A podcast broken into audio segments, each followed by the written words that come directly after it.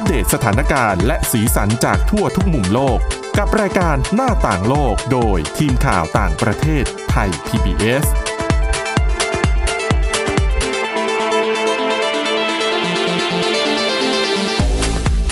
สวัสดีค่ะ ต้อนรับคุณผู้ฟังเข้าสู่รายการหน้าต่างโลกนะคะ มาอัปเดตเรื่องราวทั้งสถานการณ์และสีสันจากทั่วทุกมุมโลกกับทีมข่าวต่างประเทศไทย PBS กันเช่นเคยนะคะ รับฟังกันได้ผ่านทางพอดแคสต์ค่ะ แค่ค้นหาคำว่าหน้าต่างโลก หรือว่าฟังเราผ่านทางเว็บไซต์ก็ได้นะคะ www.thaipbspodcast.com วันนี้อยู่กับสมาชิกโต๊ะข่าวต่างประเทศไทย PBS เหมือนเดิมนะคะ อยู่กับคุณทิพย์ตะวันธีรนัยพงษ์และดิฉันวินิษฐาจิตกรีค่ะ สวัสดีค่ะ สวัสดีค่ะ วันนี้เรายังคง เกาะติดเกาะติดอืมคือมันก็ใกล้เข้ามาเรื่อยใกล้มากแล้วนะไม่ถึงเดือนๆนะแแล้วก็ธรรมดาของการเลือกตั้งเนาะสองพรรคค่ะใหญ่ในเดในสหรัฐอเมริกาเดโมแครตหรือพับลิกันก็กระทบกระทั่งกันตลอดเวลา ไม่ใช่แค่ตัว ผู้นำหรือว่าผู้คู่ชิงตำแหน่งอ๋อคือต้องบอกอย่างนี้ว่าการเมืองในสหรัฐเนี่ยจะไม่เหมือนกับการเมืองในหลาย ๆ ประเทศ เช่น อะ พูดง่าย ๆ อย่างคณะกรรมการการเลือกตั้งอย่างเงี้ย บ้านเราก็จะถือว่าเป็นองค์กรเหมือนกึ่งเป็นองค์กรอิสระอะเนาะไม่มีสังกัดพรรคไหน ต้องทำหน้าที่เป็นกลาง เพราะเขาต้องเป็นกลางในการเลือกตั้งใช่ไม่ให้เกิดความขัดแย้ง แต่อย่างในสหรัฐอเมริกาค่ะ แต่ละมลรัฐเนี่ยเขาก็จะมีเหมือนกับการแบ่งแยกทางการเมืองอยู่บ้าง เช่น รัฐบาลท้องถิ่นเป็นของพรรคไหน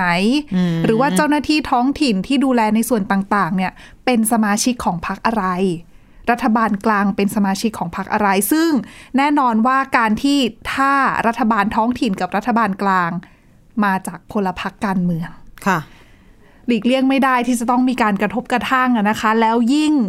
ปีนี้เป็นปีที่จะมีการเลือกตั้งผู้นำสหรัฐอเมริกาด้วย ซึ่งทั้งสองฝั่งทั้งโจไบทั้งไบเดนแล้วก็ทรัมป์เนี่ยก็ขับเคี่ยวกันมา อยู่ตลอดแล้วก็ปะทะกันมาหลายครั้งอะนะคะ ก็ทำให้กระแสแล้วก็สถานการณ์เนี่ยมันก็ขัดแย้งกันมากขึ้นแหละระหว่างสองพรรคการเมืองหรือพับริกันแล้วก็เดโมแครตนะนะคะอืมอย่างล่าสุดค่ะ เป็นเหตุการณ์ที่เกิดขึ้นที่รัฐแคลิฟอร์เนีย ประเด็นคือเจ้าหน้าที่ที่ทำเรื่องของการจัดการเลือกตั้งอะนะคะ ในรัฐแคลิฟอร์เนียเนี่ยเขาออกคำสั่งเลย ว่าขอให้ คือพูดง่ายๆก่อนว่ารัฐแคลิฟอร์เนียเป็นฐานเสียงของเดโมแครตเอางี้อืมเออ ดังนั้นค่ะ ระบบต่างๆในยที่ออกมาทำให้ระบบการเลือกตั้งอะนะ ที่เขาใช้ในแคลิฟอร์เนียเนี่ยทำให้สมาชิกพรรคริพับลิกันบางส่วนเนี่ยเขามองว่า เขาไม่ไว้ใจอะแล้วยิ่งแล้วยิ่งปีนี้เนี่ยการเลือกตั้งด้วยโควิด -19 เนี่ยทำให้คนอาจจะไม่ได้ออกมาใช้สิทธิ์ในวันจริงกันค่ะตามปกติอะนะคะ ก็จะมีทั้งการใช้สิทธิ์แบบผ่าน ลงคะแนนผ่านไปรษณีย์รวมไปถึงเรื่องของการเลือกตั้งล่วงหน้าที่ใครๆอาจจะที่ติดตามข่าวต่างประเทศเนี่ยอาจจะเห็นพอเห็นภาพแล้วแหละว่าในหลายรัฐเนี่ยตลอดสัปดาห์เนี้ยที่ผ่านมาเนี่ยเริ่มมีการจัดการลงคะแนนเลือกตั้งล่วงหน้า แล้วมีคนมาต่อแถวยาวอะ่ะ ค่ะ เขาบอกว่าบางคนนี่รอแบบห้าหกชั่วโมงเลยนะ แต่ก็อดทนรอนะใช่มีความกระตือรือร้นที่จะใช้สิทธิ์มากโอ้แล้วเขาบอกว่าบางคนนี่ออกมาจากบ้านตั้งแต่ตีห้านะครูหาโอ้โหยังไม่เปิด เขาบอกว่าเตรียมอาหารน้ำดื่มเก้าอี้มาพร้อมเหมือนไปพื่คอนเสิร์ตแถวใช่คือบ้านเราอาจจะเห็นบรรยากาศแบบนั้น เวลาไปต่อคิวซื้อบัตรซื้อตั๋วนะใช่ไหมเออแต่อันนี้ไม่ใช่นะไปใช้สิทธิ์เลือกตั้งนั่นเอง แล้วก็มีคนชาวอเมริกันค่อนข้างกระตือรือร้นน่ะนะคะสำหรับปีนี้ เพราะว่าเขาบอกว่าเป็นปีที่ต้องใช้สิทธิ์จริง ๆอะ่ะต้องสร้างเขาความเปลี่ยนแปลง เจออะไรมาเยอะไงอ่านั่นแหละ แล้วคนนี้ค่ะ รัฐแคลิฟอร์เนียฐานเสียงของเดโมแครตเขาก็ ใช้เป็นรัฐอะนะคะ ที่ใช้วิธีการลงคะแนนผ่านทางไปรษณีย์ด้วยค่ะแล้วก็สำหรับบางคนเขาบอกว่าชาวอเมริกันบางคนในรัฐเนี่ยถ้ารู้สึกว่าแหมไม่ไม่อยากจะส่งไปรษณีย์กลัวว่าเดี๋ยวจะผิดพลาดอะไร ทางการค่ะ เขาได้มีการตั้งตู้สำหรับรับบัตรลงคะแนนด้วยค่ะ คือเป็นตู้ของทางการนะเขาจะตั้งไว้ตามจุดต่างๆ นี่แหละให้คนไปหย่อนบัตรเอาไว้ได้ หลังจากที่เลือกเลือก คือกาบัตรแล้วเนี่ยก็ไปลงไว้ได้ไม่ต้องส่งผ่านไปรษณีย์มันก็เหมือนตู้ไปรษณีย์ใช่แต่ไว้ใส่บัตรเลือกตั้งอย่างเดียวใช่แต่คือรูปลักษณ์เนี่ยเขาก็จะเป็นตู้ที่เขาก็จะบอกว่าเป็นตู้สำหรับใส่บัตรลงคะแนนนะชัดเจนของทางการใช่ประเด็นอยู่ตรงนี้ค่ะพักริพับลิกันดันเอาตู้แบบเดียวกันนี่แหละ ไปตั้งไว้ด้วยคือเขาอะไม่ใช่เจ้าหน้าที่รัฐนะ เขาเป็นพักการเมืองที่อยู่ในพื้นที่อะอ่าอ่าเอาตู้อะไรอะ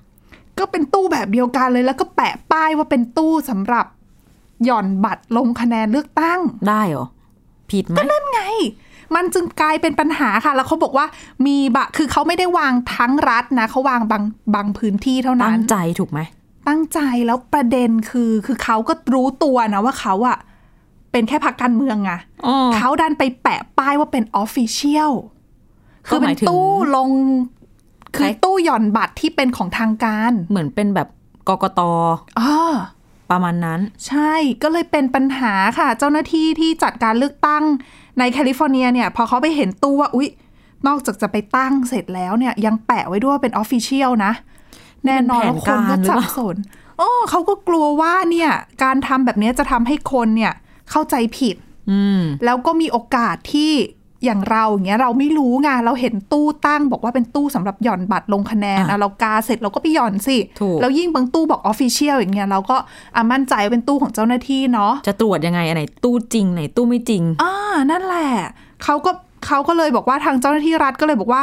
ทำแบบนี้ไม่ได้นะริพับลิกันออกคำสั่งค่ะ ให้พรรคริพับลิกันเนี่ยย้ายตู้ของตัวเองออกไปซะ อืมออกไปจากพื้นที่ซะทำแบบนี้ไม่ได้มันผิดกฎหมายนะค่ะแล้วก็เขากังวลเรื่องที่ว่าจะมีการโกงการเลือกตั้งด้วย เพราะว่าเขามองว่าตู้ที่ไม่ใช่ของเจ้าหน้าที่เนี่ยไม่ได้รับอนุญาตแบบเนี้ยการรักษาความปลอดภัยการดูแลมาตรการต่างๆ ของการดูแลตู้อะเพราะว่าอย่าลืมว่าคุณเอาบัตรลงคะแนนไปหย่อนเสร็จเนี่ย ล็อกดีไหมใครจะเป็นคนเปิดอืมทุกขั้นตอนมันเกี่ยวข้องกับเรื่องมีโอกาสที่จะไม่เปิดทำให้ก็ได้เกิดการทุจริตได้ ยกไปทั้งตู้เลยจ้ะเออ ก็เป็นไปได้ นั่นค่ะ เขาก็เลยมองว่าเนี่ย เจ้าหน้าที่รัฐเขาก็มองว่าทำแบบนี้ไม่ถูกนะรีพับลิกันต้องย้ายออกไปคือเขาสั่งเอาไว้นะคะ ว่าต้องย้ายออกไปภายในวันนี้ค่ะ เออ แต่ปรากฏว่าทางพอมีประกาศคำสั่งแบบนี้ออกมาเนี่ยพรรครีพับลิกันเองออกมาค้านนะคะ บอกว่ายืนยันไม่ถอนฮะไม่ย้ายจะตั้งอยู่ตรงนั้น แล้วก็บอกว่า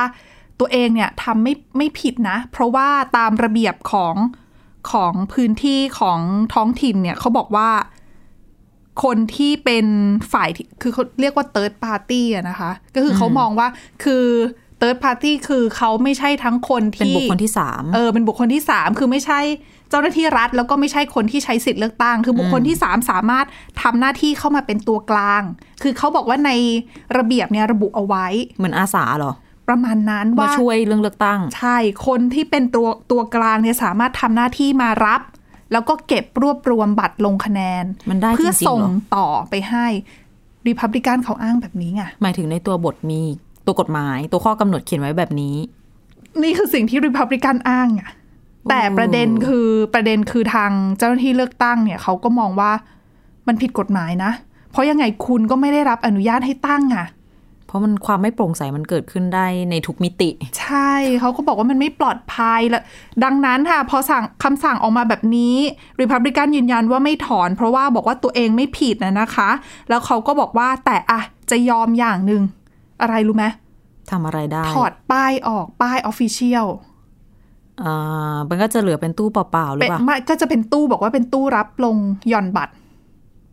ฮะเป็นตู้หย่อนบัตรไง คือตู้เอาออกหย่อนบัตรแค่คำว่าเอทางการเออะออกแค่คำว่าทางการออก คือแล้วตู้ก็อยู่เหมือนเดิมร้ายอยู่เหมือนกันนะเนี่ย คือการที่ตั้งใจแปะคำว่าทางการเข้าไปฉันว่ามันก็แหมคนก็มองได้นะว่ามันแต่จะแปะส่อว่าหรือตู้เปหย่ล่าอนบัตรไงก็ไม่ได้ละคือเอาจริง ๆ สมมติว่าแบบมองมาใกล้ๆตัวดูอืมดูการเลือกเลือกตั้งบ้านเรา แบบหีบเลือกตั้งนี่เป็นอะไรที่แบบ ยิ่งกว่าไข่ในหินอีกนะโอ้ใช่ไม่ต้องไม่ต้อง อันนี้คือถ้าที่คุณทิพย์ตะวันเล่ามาก็คือ แบบมีบัตรเลือกตั้งแล้วใช่ไหมมีคนไปใช้สิทธิ์แล้วด้วย ข้างในมีเสียงที่ประชาชนเลือกเข้าไปแล้วบ้านเราอะ ตั้งแต่แบบหีบยังออกจากโรงพิมพ์อะอ๋อ safe ปลอดภัยตั้งแต่ตอนนั้นค่ะแล้วตอนตลอดทางคุณวิถาเคยไปทำเลือกตั้งที่ฟิลิปปินส์อะ ก็เป็นเหมือนคุมเข้มเหมือนกันไหมไม่รู้รายคือไม่รู้รายละเอียดในเชิงลึกขนาดนั้น แต่ว่าภาพที่เห็นมันก็คล้ายๆบ้านเราก็คืออมตอนนั้นที่ไปมันเป็น โรงเรียนค่ะก็เลือกตั้งในโรงเรียนเหมือนเรา เพียงแต่ว่าความที่แบบประชาประชากรเขาเยอะ แล้วก็บ้านเราเนี่ยครูหาก็อยู่ข้างล่างใช่ไหมค่ะคือเป็นที่เปิดคนอื่นสังเกตเห็นอะไรเงี้ย อันนี้คือเขาจะให้ขึ้นไปตามห้องเรียนอ๋อแล้วก็เข้าไปเข้าไปนั่งในห้องเรียนอะไปนั่งเหมือนโต๊ะทำขข้อองสน้ออบงอะกันเหรอเนื่องจากว่าบัตรเลือกตั้งมันเหมือนข้อสอบมากคุณ คือดิฉันเห็นแล้วฉันตกค่ะใจ คือเขาไม่ให้เขาไม่ให้ดูหรอกแต่เราก็แอบดูอะเนาะด้วยความอ๋อออยากรู้ เป็นเหมือนโรเนียลอะโรเนียลข้อสอบตอนเราเด็กๆอะ น้องๆฟังอยู่อาจจะงงโรเนียลคืออะไรเออดิแต่ฉัถ้านก็งงดิฉันอ้าวดิฉันก็งงแต่ถ้าวัยเดียวกันหรือผู้ใหญ่ก็คือเป็นวิธีการแบบเป็นกระดาษที่ซีร็อกแบบอ๋อแบบเครื่องสมัยก่อนที่มันออออออที่เขาเรียกว่าโรเนียลมันจะเป็นกระดาษค่ค่ดิฉันยนึกออกาวๆหน่อย ที่แล้วแบบคุณภาพกระดาษไม่ค่อยเออดีเท่าไหร่ใช่กระดาษมันจะโอ้ยอัฝืดๆเก่าย้อนไปเก่ามากเลยนะ คือมันใหญ่แล้วมันแบบอ๋อมันมีมันมีความยาวสมัยเหมือนประข้อสถอบมอะค่ะ ใช่เนื่องจากว่าฟิลิปปินส์เขาเลือกที่วันที่เลือกตั้งของเขาเขาเลือกตั้งแต่แบบดิฉันเปรียบง่ายๆเอาเป็นแบบ ตั้งแต่ผู้ใหญ่บ้านอะยันประธานาธิบดีอะในกระดาษแผ่นนั้นอะอ๋อคือทุกระดับยาวเลยอะทุกระดับของการปกครองส่วนท้องไม่ถึงเมตรถิ่นมั้งของเมือง ไม่ถึงแต่ก็เป็นแบบไยาวกว่า A4 ความรู้สึกประมาณนั้นนะ ถ้าจำไม่ผิดหลายปีแล้วเนาะอืมจึงต้องไปนั่งโต๊ะหนังสือโต๊ะเขียนหนังสือของเด็กๆ แล้วก็เขียนแล้วก็ไปส่งอืมดังนั้นก็คือเป็นการไปเลือกตั้งในวันจริงแหละ ก็ต้องรักษาความปลอดภัยเยอะใช่แต่บรรยากาศรวมๆเหมือนเรา อืม แต่อันเนี้ยเป็นการเลือกตั้งล่วงหน้าไงเหมือนแบบไปลงคะแนนล่วงหน้า อย่างเราก็ไม่มีไปหย่อนตู้อย่างนี้ใช่ไหมล่ะ คืออ๋อใช่หรือว่าถ้าเป็นบางประเทศลือกตั้งล่วงหน้าของเราบางทีก็ต้องไปเลือกที่สถานทูตอะไรแบบนี้ ดิฉันคิดว่าน่าจะมีตู้นะ ก็คือเหมือนบ้านเรานั่นแหละ คือเหมือนไปหย่อนในตู้แล้วก็มีกุญแจไขอะแต่ว่าเราส่งไปรษณีย์ถ้าเลือกตั้งทางไปรษณีย์ส่งไปให้เจ้าหน้าที่นี่หน่วยงานรัฐใช่ไหมอืมไม่งั้นหายทั้งตู้ไหมไม่ใช่แค่บ้านเราก็จริงอีกหลายประเทศก็เช่นกัน แล้วตอนนี้ที่นั่นก็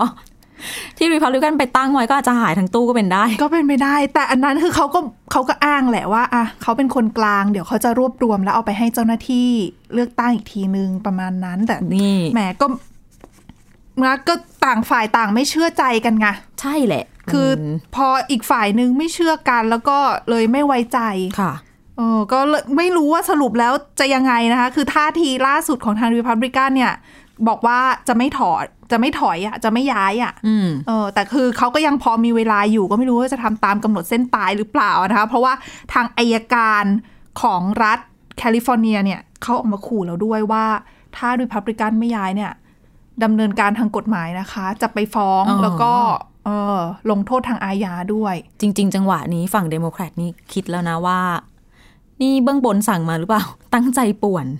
ให้ระบบการเลือกตั้งเพราะก่อนหน้านี้ทงไปรษผู้ณีย์มีนำสปัญหรัฐก็บอกว่าเลือกตั้งทางไปรษณีย์เนี่ย มีปัญหาเอ่อจะมีปัญหาเอ่อจะมีการโกงมีการทุจริตครั้งใหญ่นะ ไม่ได้นะ แต่ว่าแหมผลแหมการเราก็ศึรู้กษานะว่าหลายๆครั้งก็บอกว่าไม่ไม่คือถ้าจะมีก็น้อยมากไม่มีผลอะแต่ว่าเรื่องนี้แหละ เป็นเรื่องที่ทุกคนจับตามองเนาะอ๋อใช่ว่าจะเป็นค่ะยังไงต่อไปอะลุ้นกันอีกไม่ถึงเดือนนะคะ เดี๋ยว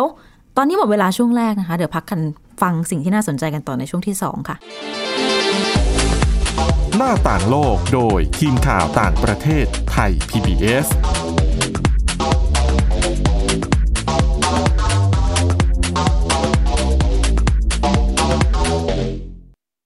อยู่ที่ไหนก็ติดตามเราได้ทุกที่ ผ่านช่องทางออนไลน์ จากไทย PBS Digital Radio ทั้ง Facebook Twitter Instagram และ YouTube Search คำว่าไทย PBS Radio แล้วกดไลค์หรือ Subscribe แล้วค่อยแชร์ กับคอนเทนต์ดี ๆ ที่ไม่อยากให้คุณพลาดอ้อเรามีให้คุณฟังผ่านพอดแคสต์แล้วนะ อัปเดตสถานการณ์รอบโลก ประเทศจีนนี่เราทราบกันดีนะคะว่าเป็นประเทศที่จะมีปัญหาเรื่องความสมดุลของประชากร คนที่ได้รับความสนใจจากวิกฤตในครั้งเนี้ยก็คือนายกรัฐมนตรีนิวซีแลนด์ เรื่องราวสีสันจากต่างแดน ก็มี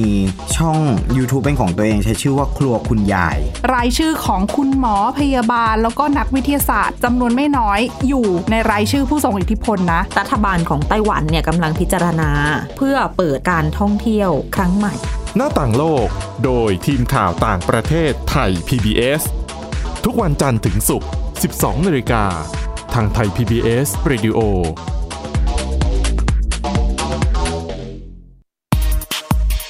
เพราะวิทยาศาสตร์อยู่รอบตัวเรา มีเรื่องราวให้ค้นหาอีกมากมาย เทคโนโลยีใหม่ ๆ เกิดขึ้นรวดเร็วทำให้เราต้องก้าวตามให้ทันอัป เดตเรื่องราวทางวิทยาศาสตร์ เทคโนโลยี และนวัตกรรม ที่จะทำให้คุณทันโลก กับรายการ s c i e n t e c h ทุกวันจันทร์ถึงวันศุกร์ทางไทย PBS Radio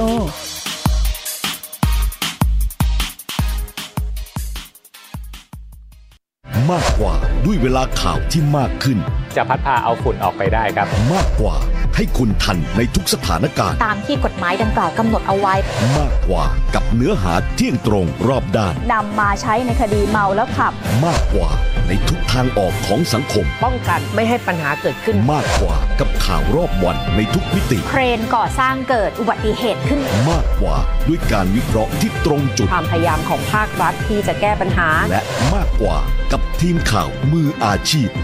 ข่าวไทย PBS ให้คุณได้มากกว่า หน้าต่างโลกโดยทีมข่าวต่างประเทศไทย PBS ต้อนรับกลับเข้าสู่ช่วงที่ 2 ของรายการหน้าต่างโลกนะคะ ยังอยู่กันที่เรื่องไม่สิ ผ่านเรื่องของการเลือกตั้งสหรัฐอเมริกามาก่อน แต่ว่าขอวกไปที่เรื่องโควิด -19 กันบ้าง เนื่องจากว่าแหมถ้าพูดถึง ผู้นำสหรัฐอเมริกาก็เพิ่งหายมาเนาะค่ะแต่ในขณะเดียวกันอย่างที่เขาเคยพูดเอาไว้ว่า เรื่องของการผลักดันวัคซีนเนี่ยก็เร่งจะทำให้สำเร็จ แต่ดูเหมือนกับอุปสรรคเยอะเหลือเกิน เพราะว่าวัคซีนหลายตัว ที่ต้องเจอกับการระงับการทดสอบกันไปอย่างล่าสุดที่เกิดขึ้นเมื่อวานนี้ก็คือ FDA สำนักงานอาหารและยาของสหรัฐอเมริกา ก็ต้องคือเรียกว่าทางบริษัทเนี่ยต้องระงับการทดสอบยารักษาโควิด -19 FDA เนี่ย เจอว่า เออความมีความผิดปกตินะ ในการทดลองตัวนี้ ยาตัวนี้ชื่อว่า monoclonal antibody นะคะ เอาไว้สำหรับรักษาผู้ป่วยโควิด -19 คืออาสาสมัครที่เข้าไปร่วมการทดลองเนี่ย ป่วยอืมเขาก็ระบุเอาไว้ว่าเป็นผลข้างเคียงของยา ซึ่งลักษณะของยาที่ใช้แอนติบอดีในการมารักษาโควิด -19 เนี่ยก็คือเป็นยา ที่ใช้รักษาตัวโดนัลด์ทรัมป์เองนั่นแหละ เป็นรักยาที่ทรัมป์เนี่ยก็เป็นเรียกร้องค่ะให้เร่งการผลิตเนื่องจากว่าอย่างตัวเองได้รับยารีเจเนรอนไปเนาะใช่ก็คืออันนั้นเป็นยาสูตรผสมเหมือนกันอืมคือเขาผสมเหมือนอันเอาแอนติบอดีมาผสมกันใช่แล้วก็อืมพอรับเข้าไปก็เหมือนร่างกายเนี่ย สร้างสารภูมิคุ้มกัน สารภูมิต้านทานมาเพื่อ จัดการกับโควิด -19 แต่ของทรัมป์ก็คือได้รับสเตียรอยหรืออะไรไปด้วยที่ไปช่วยกดภูมิคุ้มกันไม่ให้แบบทำงานมากเกินไปจนเกิดอาการอักเสบแล้วก็ทำคือร้าจยริงอๆวัยายวะพวกเนี้ยของด้วยความที่เขายังไม่มียาที่ระงับ คือรักษาโรคโควิด -19 ได้ตรงจุด ดังนั้นก็เอายาหลาย ๆ ตัวเนี่ย มาใช้ผสมผสมร่วมกันนะนะคะ ให้ให้ ให้ผู้ป่วยเนี่ยต่อสู้กับเชื้อโควิด -19 ได้ทีนี้พอมีเหตุผลเรื่องความปลอดภัยเข้ามาก็ต้องระงับการทดสอบไปก่อน ซึ่งอืมจะเรียกว่ารักษาตามอาการได้ไหมอย่างที่คุยกันเมื่อสักครู่นี้ก็ได้หรือเปล่า ส่วนหนึ่งดิฉันจริงๆว่ารูปคือแบบถ้าในอการย่างรักษาพิจารณาจากตัวกรณีของโดนัลด์ทรัมป์เองเนี่ย คือเขาก็ให้ตัวสเตียรอยด์ที่ที่จะไปจัดการเรื่องของอาการอักเสบถูกไหมอืม เออซึ่งปกติกดภูมิแล้คุ้วมกันใช่ซึ่งปกติแล้วเนี่ยคนที่ติดเชื้อโควิด -19 เนี่ย ที่อาการหนักเขาบอกว่าจำนวนหนึ่งก็เป็นเพราะว่าภูมิคุ้มกันเนี่ย เหมือนกับเขาเรียกว่าอะไรนะโอเวอร์โจมตีตัวเอง ใช่คือทำงานมากจนเกินพอดี ถูกต้องจนเป็นแล้วพอภัยแก่ตัวเอง ก็เลยทำให้อาการหนักแล้วก็อืมเสี่ยงที่จะเสียชีวิตได้นะคะใช่ดังนั้นเนี่ยโดนัลด์ทรัมป์ก็รับสเตียรอยด์เพื่อไปกดภูมิเอาไว้ แต่ว่าก็มียาไอ้ตัวที่เป็นค็อกเทลอะ ที่ไปสร้างภูมิเช่นอ่ากันที่ใส่เข้าไปเพื่อให้สร้างภูมิขึ้นมา คือเหมือนกับต้องมีหลาย ๆ ส่วนประกอบเข้าด้วยกัน โดยเขาก็ได้เลมเดซิเวียด้วยอย่างเงี้ย อย่างว่าแหละเนาะเอออัอันนั้นก็เป็นเหมือนกับช่วยทำให้โควิด -19 ไม่เพิ่มจำนวน ใช่ คือครบทุกมิตินะ ใช่ไม่งั้นไม่หายเร็วขพะนาดเขาเอาทุนี้กด้านเนี่ยมาอืมใส่พร้อมกันก็เลยรักษาได้ แต่ว่าอย่าลืมว่าการรักษาของผู้นำสหรัฐอเมริกากับการรักษาของคนทั่ว ๆ ไปกับยาที่เอาไปทดลองอย่างเงี้ยค่ะ มันก็ห่างไกลกันเออบางทีคนผู้ป่วยเองก็ไม่ได้รับยาครบทั้งชุด หรือว่าไม่ได้มีทีมแพทย์ที่คอยดูแลใกล้ชิดแล้วจัดชุดยาให้อย่างเงี้ยก็ไม่ได้ไงใช่นอกจากยาเมื่อสักครู่นี้ที่ว่าไปยังมีวัคซีนของจอห์นสันแอนด์จอห์นสันด้วยที่ก็ต้องระงับการทดลองไป เนื่องจากว่าคนที่เข้าร่วมการทดลอง เป็นระยะสุดท้ายแล้วนะ ป่วย ก็ยังไม่ทราบสาเหตุว่า ป่วยเพราะอะไร แต่ว่าก็ต้องระงับการทดลองไปก่อน เนื่องจากว่าแน่นอนเหตุผลเรื่องความปลอดภัยเนาะซึ่งการทดสอบวัคซีนในขั้นท้ายๆเนี่ย ตอนนี้ก็คือมีอาสาสมัคร เรียกว่าเป็นหลายหมื่นคน แล้วจริง ๆ เรื่องของการล้มป่วยในช่วงการทดสอบยาหรือวัคซีนเนี่ยวงการแพทย์บอกว่าเป็นสิ่งที่ไม่ได้น่าประหลาดใจ เกิดขึ้นอยู่เป็นปกติอยู่แล้ว แต่ว่าเนี่ยพอมันเป็นโรคที่ทุกคนพยายามจะเร่งผลิตวัคซีนก็ เลยคือเป็นคนก็ข่าวตั้งหน้าตั้งตารใช่อไงพอแหมต้องระงับอีกแล้วอ้าวเดี๋ยวเดี๋ยวก็ก่อนหน้านี้ก็มีวัคซีนตัวหนึ่งระงับไปเหมือนกันนะ ของ AstraZeneca อืมที่ฝั่งนั้นฝั่งอังกฤษเนาะใช่ค่ะ อันนั้นโดนระงับไปสองรอบด้วยนะ แต่ว่าเหมือนเขาบอกว่าเขาก็กลับมา เพราะว่าตรวจสอบตรวจสอบแล้วต่อไม่ใช่ไม่เกี่ยวข้องกับเรื่องของตัววัคซีนนะนะแต่ตัวของจอห์นสันแอนด์จอห์นสันที่บอกระงับไปเขาบอกว่าเหมือนกับจริง ๆ ตัวเนี้ยเป็นอะไรที่ ฝากความหวังไว้เยอะ เนื่องจากว่าเป็นวัคซีนที่อาจจะให้แค่โดสเดียว มันก็ง่ายต่อการขนส่งและที่สำคัญคือไม่ต้องแช่แข็งอืมเวลาขนส่งอะไรมันก็ง่ายกว่า การเดินทางใช่คือการลำเลียงไปในพื้นที่ห่างไกลนะเพราะว่าอย่าลืมว่าประเทศที่ต้องรับวัคซีนเนี่ยทั่วค่ะโลกนะใช่แล้วก็ไม่ใช่แค่อยู่ประเทศหนาวไงประเทศที่อาจจะอยู่ในพื้นที่ที่เขตร้อนหรือว่าอยู่ในพื้นที่ห่างไกลเดินทางไปลำบากเนี่ย ถ้าโดสน้อยหน่อยใช้แค่โดสเดียวแทนที่จะเป็นสองแล้วก็ อย่างที่คุณวิทิถาว่า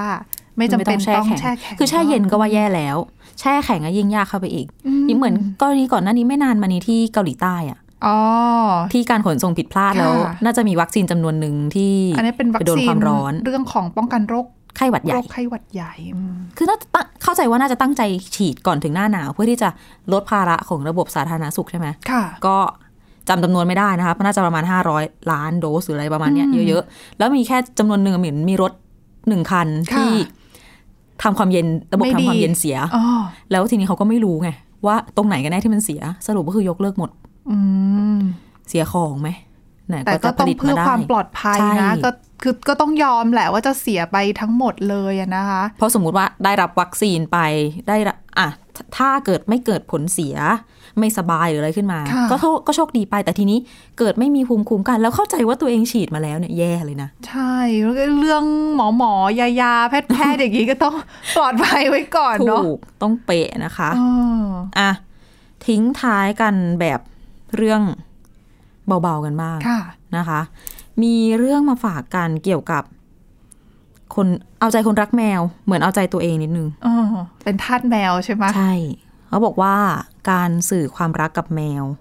ทำได้ไม่ยากทำได้โดยการกับพริบตาช้าทำไมอะๆนี่ไม่เลี้ยงแมว ไม่เรียกเคดิยฉันเลยก็ไม่ไม่เคยได้ยินรู้ไงใช่ไหดิมฉันก็ได้แต่แบบมองไกลดิฉันน่ะเคยฟังสารคดี มาจากผู้เชี่ยวชาญด้านแมวมาแล้วๆค่ะ